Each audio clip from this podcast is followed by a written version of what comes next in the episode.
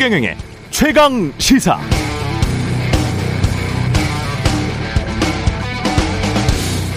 네, 조 바이든 미국 대통령과 스가 요시히데 일본 총리의 미일 정상회담 공동 성명에 대만 해협의 평화라는 문구가 담겼습니다.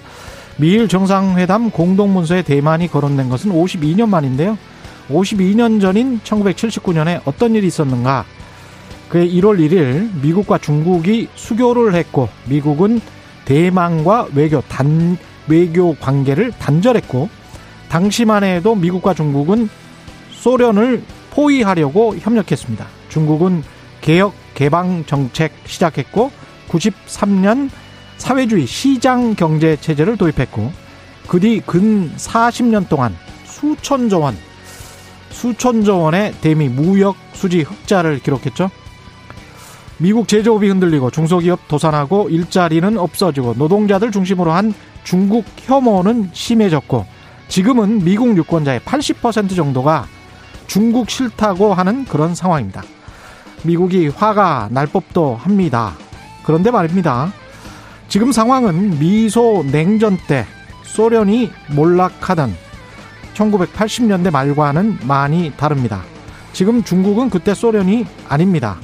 소련은 철의 장막을 통해 안에서 빗장을 걸어 잠궜지만 중국은 대외 개방 경제를 수십 년간 했고 소련은 철저한 사회주의였지만 중국은 국가 자본주의 체제고 소련은 가난했지만 중국은 부유합니다.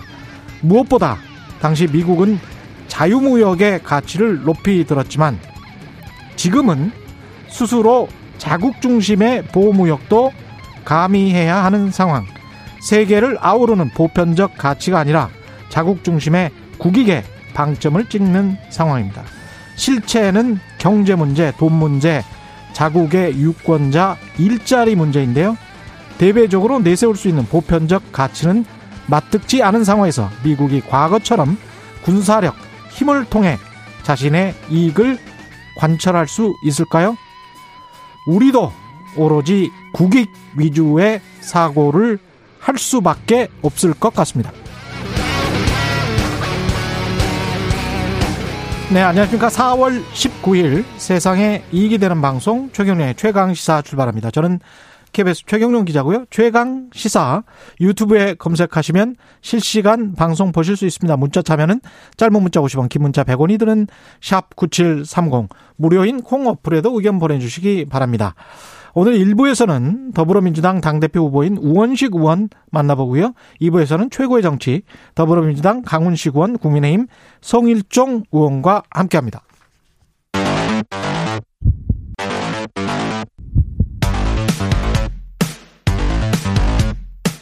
오늘 아침 가장 뜨거운 뉴스 뉴스 unboxing 자, 오늘 아침 가장 뜨거운 뉴스 뉴스 unboxing 시작합니다. 민동기 기자, 김민아 시사평론가 나오셨습니다. 안녕하십니까? 안녕하십니까? 안녕하세요.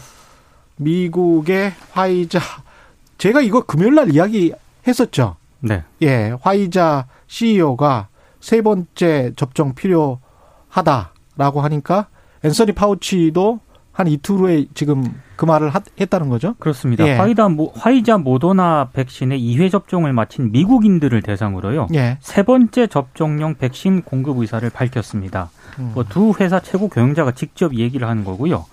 일단 면역력을 더욱 보강하는 그런 차원이 하나 있고 또 하나는 지금 변이 바이러스가 확산세를 보이고 있는데 여기에 대응하는 그런 차원이라고 합니다. 예. 근데 문제는 이 미국에서 화이자와 모더나 백신을 3차까지 접종을 하게 되면 음. 한국은 물론이고 세계 대부분 국가의 백신 수급 상황이 더 악화가 된다는 그런 점인데요. 뭐 단순하게 계산을 해봐도 언론들이 미국 내 필요한 백신 분량이 현재보다 1.5배 정도 늘어날 것으로 이렇게 추산을 하고 있습니다. 공급에 한계가 있으니까. 그렇습니다. 예. 그러니까 이런 상황들이 이 미국의 어떤 자국 우선주의나 이런 것들을 더 강하게 보여주는 사례인데 음. 일단 어쨌든 기본적으로는 두 번 맞히는 게 기본 아닙니까?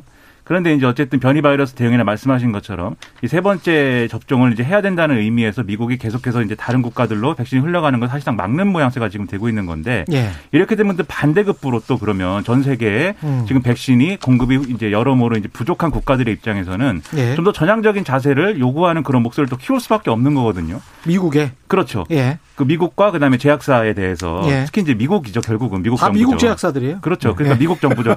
이게 제약사와의 개별 계약으로 풀 수 있는 문제도 있지만 예. 결국은 미국의 방역 당국이 이 부스트샷을 지금 거론하고 있는 것에서부터 문제가 예. 이제 시작이 되고 있는 거기 때문에 음. 결국 미국 정부의 이제 전향적 태도를 요구할 수밖에 없겠는데 예. 여기서 이제 그러면 그 방법을 어떻게 할 것이냐. 음. 뭐 일본처럼 예를 들면 개별적으로 예를 들면 미일 정상회담 하고 나서 뭐 이 제약사하고 얘기를 해서 뭐 추가로 뭐 이렇게 확보를 하는 그런 방안인 것이냐. 예. 아니면 일로 일종의 글로벌 리더십이라는 차원에서 음. 백신을 앞으로 우리가 어떻게 나눠야 되는지 뭔가 원칙적인 대응을 하자라는 어떤 뭐 이런 좀 뭐랄까요 컨 센서스를 만드는 것이냐. 앞으로 여기에 세계의 각국의 백신 대응의 어떤 전략이나 이런 것들이 갈릴 것 같습니다. 미국은 그럴 생각이 없는 것 같고 다- 다른 측면으로 보자면 이 백신 논란이 처음 그 제기됐을 때 우리가 기억을 더듬어 보면 네. 백신을 맞고 그 효과가 얼마나 지속될 것인가에 관한 논쟁을 과학자들이 했습니다. 그게 6개월이냐, 8개월이냐, 1년이냐 모른다였어요. 그렇죠. 자, 백신을 언제 맞았습니까? 12월에 맞았습니다. 미국이나 영국 처- 세계 최초로 시작했죠. 12월에 맞았는데 지금 몇 월입니까? 4월이죠. 그러면 제가 보기에 화이자 CEO가 아, 지난 금요일 현지 시간으로는 목요일 날 이야기를 했거든요. 그런 이야기를 했는데 이틀 후에 앤소니 파우치 소장이 그 말에 화답해서 부스터샷이 3차 접종이 필요할 수도 있을 것 같다라는 말을 합니다. 그리고 결정적으로 화이자 백신과 관련해서 화이자의 CEO가 이거는 소아마비 접종과 같은 인생에 한 번 맞는 백신이 아니고 독감 백신처럼 매일 매년 맞아야 되는 백신이 될 가능성이 높다라는 말도 함께 해요. 그거는 어떤 의미가 있냐면 지금 4개월 정도 지났는데 이게 그리 오래 못 가는 거 아닌가라는 왜냐하면 우리가 지금 맞으면서 전 세계적으로 임상 실험을 해보고 있는 거예요. 이거는 보통 백신이라는 건 한 10년 정도의 임상 실험을 거쳐서 나오는 게 정상적인 건데 모집단 아주 뭐 몇만 명 정도를 가지고 지금 바로 그냥 출시를 한 거 아닙니까? 긴급 사, 사용 승인을 해서. 그렇기 때문에 4개월 정도 지나서 데이터가 지금 화이자에는 쌓이고 있는 겁니다. 그래서 모더나나 화이자가 그걸 보면서 아, 이게 오래 가지 않는 경우들을 발견을 한 것 같아요. 제가 보기는. 그래서 이게 annual 이야기가 계속 나오는 게 매년 맞아야 된다. 네. 그럼 매년 매년 두 번을 맞아야 된다든가 세 번을 맞아야 된다는 이야기는 몇 개월에 한 번씩 맞아야 된다는 이야기잖아요. 그러니까 지금 예. 계산을 해보면 음. 한 5개월, 그렇죠. 6개월 요 정도라는 얘기인데요. 그러니까 결국은 그 백신의 그 효과 얼마나 지속되는지에 관한 그 초기의 논란을 내부에서 분명히 다시 하고 있다. 근데 그러려면 예. 일단 공급이 많이 확보가 돼야 되는데 지금 미국 같은 경우 방금 말씀하신 것처럼 음. 바이든 행정부가요. 예. 지난 2월에 국방 물자 생산법을 발동을 해가지고 예. 백신 확보 강화에 나섰거든요. 음. 이 법에 따르면 백신 원료 업체들은 정부의 승인을 받아야 수출을 할 수가 있는데 그렇죠. 지금 미국이 이거를 승인을 잘 안 하고 있습니다. 아무래도 이제 백신 자국주의, 자국 중심주의로 가는 것 아니냐 이런 우려가 나오고 있는 그 상황이에요. 이렇게 되면 이제 한쪽에서 얘기가 나올 수 있는 게 결국 이제 백신의 국내 개발, 국내 생산 이런 것들을 가능하게 만들자 이제 이 얘기를 이제 갈 것인데 음. 여전히 기술적으로는 어쨌든 화이자 모더나 백신이 우위에 있다 이 구도가 있는 거고 지금 말씀하신 네. 것처럼 원래 백신 개발은 10년 정도 걸리는 일을 지금 단축해서 하고 있기 때문에 사실은 여기서 발생하는 문제도 있는 거거든요. 그렇죠. 그래서 결국은 우리가 자국 백신을 개발하고 뭐 이런 방향으로 잡고 가더라도 단기적으로는 이 백신 수급 문제에 대해서 답이 있어야 된다. 그리고 답이라는 것은 뭐 우리가 자체적으로 뭐 해결할 수 있는 문제인 것이냐 아니면 또 다른 어떤 이 리더십을 요구하는 것이냐 이 문제에 대해서 뭔가 공동 대응이나 공동 행보를 할 수 있는 조건들이 있어야 된다는 거죠. 그렇습니다. 예. 근데 미국 입장에서는 백신이 또 다른 어떤 안보적인 무기 그렇죠. 그리고 다른 나라들을 유인하는 그런 효과를 가져올 수도 있을 것 같기 때문에 미국이 이거 지적재산권을 쉽게 한동안 뭐 WHO나 과학자들은 야 이걸 지적재산을 한동안 유예해서 전 세계 공장에서 동시에 좀 만들면 좋지 않겠느냐 이 제안은 굉장히 많이 했거든요. 네. 근데 미국이 그거를 받아들일 것 같지는 않습니다. 미국은 뭔가 정치적으로 이것도 충분히 활용할 그렇죠. 수 있다. 뭐 근데 할 말은 없죠.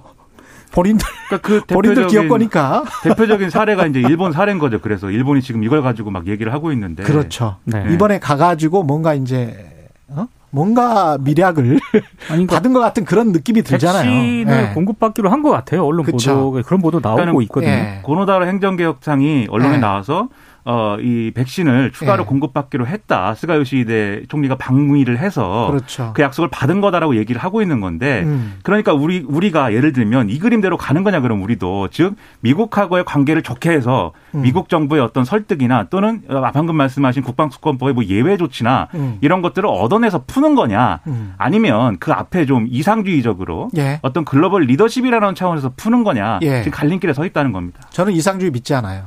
아, 철저하게 받으려면 뭔가를 내어줘야. 되겠죠. 네. 아니 전 세계 정치 경제가 이상주의로 간 적이 없어. 그냥 이상주의는 외치는 거고 겉으로 외치는 아니, 거고 모든 저는 끊임없이 국익을 추구하는 거예요. 국제 관계는 give and take입니다. 예. 예. 근데 이제 늘 그 이상주의냐 현실주의냐의 이 구도가 예. 좀 허구적인 것도 있는 것이 예. 결국 이제 신뢰를 위한 이상이고 명분인 거거든요. 그렇죠. 그래서 그 전략의 예. 문제라고 생각을 합니다. 근데 예. 우리 방역 당국은 그 11월까지 예. 전 국민 70% 집단 면역 형성하겠다 이 계획이었잖아요. 그렇죠. 이거는 반드시 수정을 좀 해야 될 것 같습니다 지금.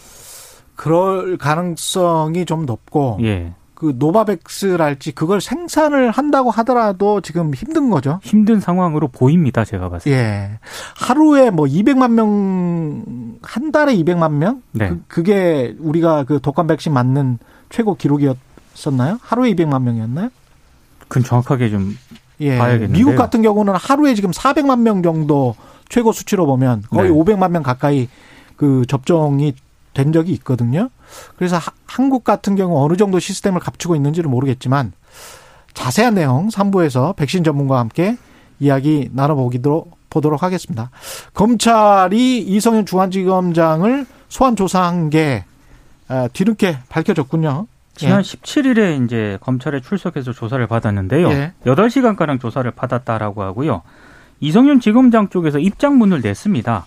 아, 김학의 전 법무부 차관 불법 출국 금지 의혹 사건과 관련해 어떤 외압도 자신은 행사하지 않았고 출국 금지 과정에 관여 개입한 사실이 없다고 했고요. 안양지청 수사와 그 관련해서 그 보고한 내용은 모두 검찰총장에게 보고하고 지시를 받아서 일선에 내려보냈다. 예. 그러니까 문제가 전혀 없다 이런 입장을 거듭 강조를 했습니다. 음. 이게 뭐 그럼에도 불구하고 검찰총장 후보로 아직 입질이 되고 있는 겁니까? 아니면은 이제 완전히 탈락했다고 봐야 되는 겁니까?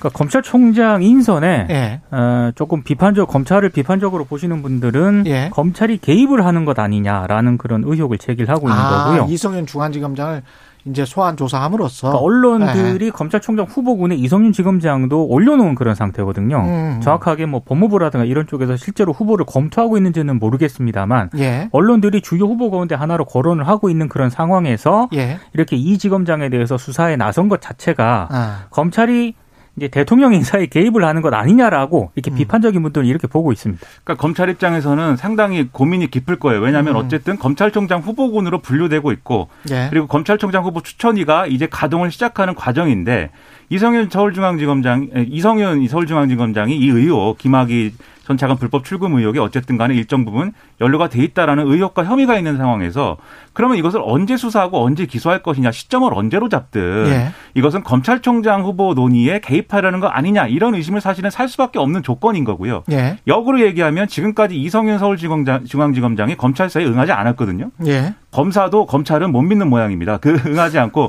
이 사건은 공수처가 수사해야 된다 이렇게 주장을 했는데 예. 근데 어쨌든 전격적으로 이제 응한 거잖아요 조사에. 음. 그러면 이걸 두고서도 비슷한 이제 해석이 나오는 것이 결국 이게 만약에 검찰총장 후보 추천이 전에 기소가 되거나 그 초기 논의 단계에서 기소가 될 경우에는 검찰총장 후보자 이 군에서 탈락하기 때문에 예. 그렇기 때문에 조사에 응해서 자기 해명을 하면서 기소를 늦추려고 한 거 아니냐 이런 해석을 일각에서는 또 제기하고 있는 거죠. 결국 음. 이 사건에 대한 수사는 어느 방향으로 가든 뭘 하든 이런 정치적 논란으로부터 계속 자유로울 수 없는 그런 국면으로 계속 가는 겁니다.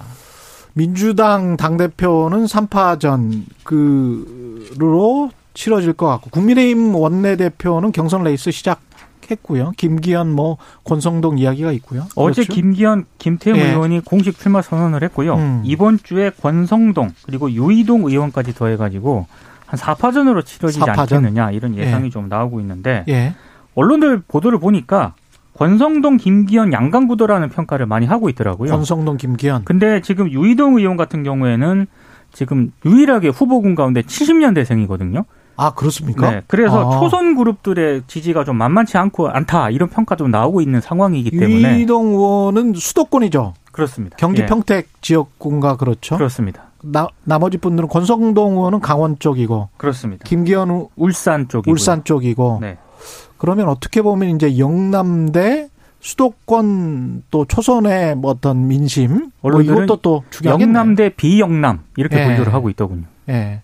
당 대표 민주당 당 대표 같은 경우는 어떤 양상입니까?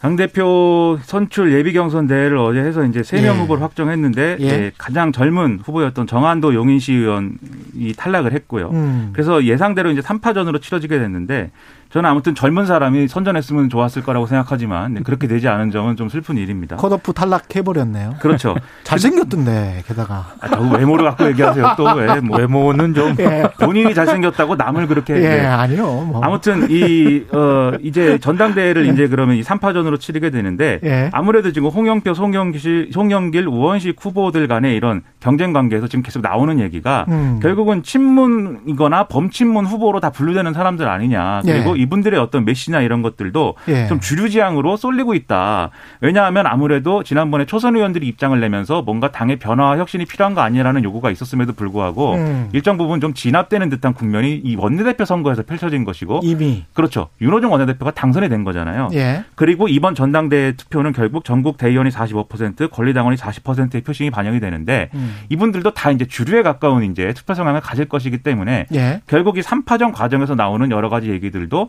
결국 주류에 가까운 얘기들이 아니냐 이런 해석들이 언론에서는 이제 제기가 되고 있습니다.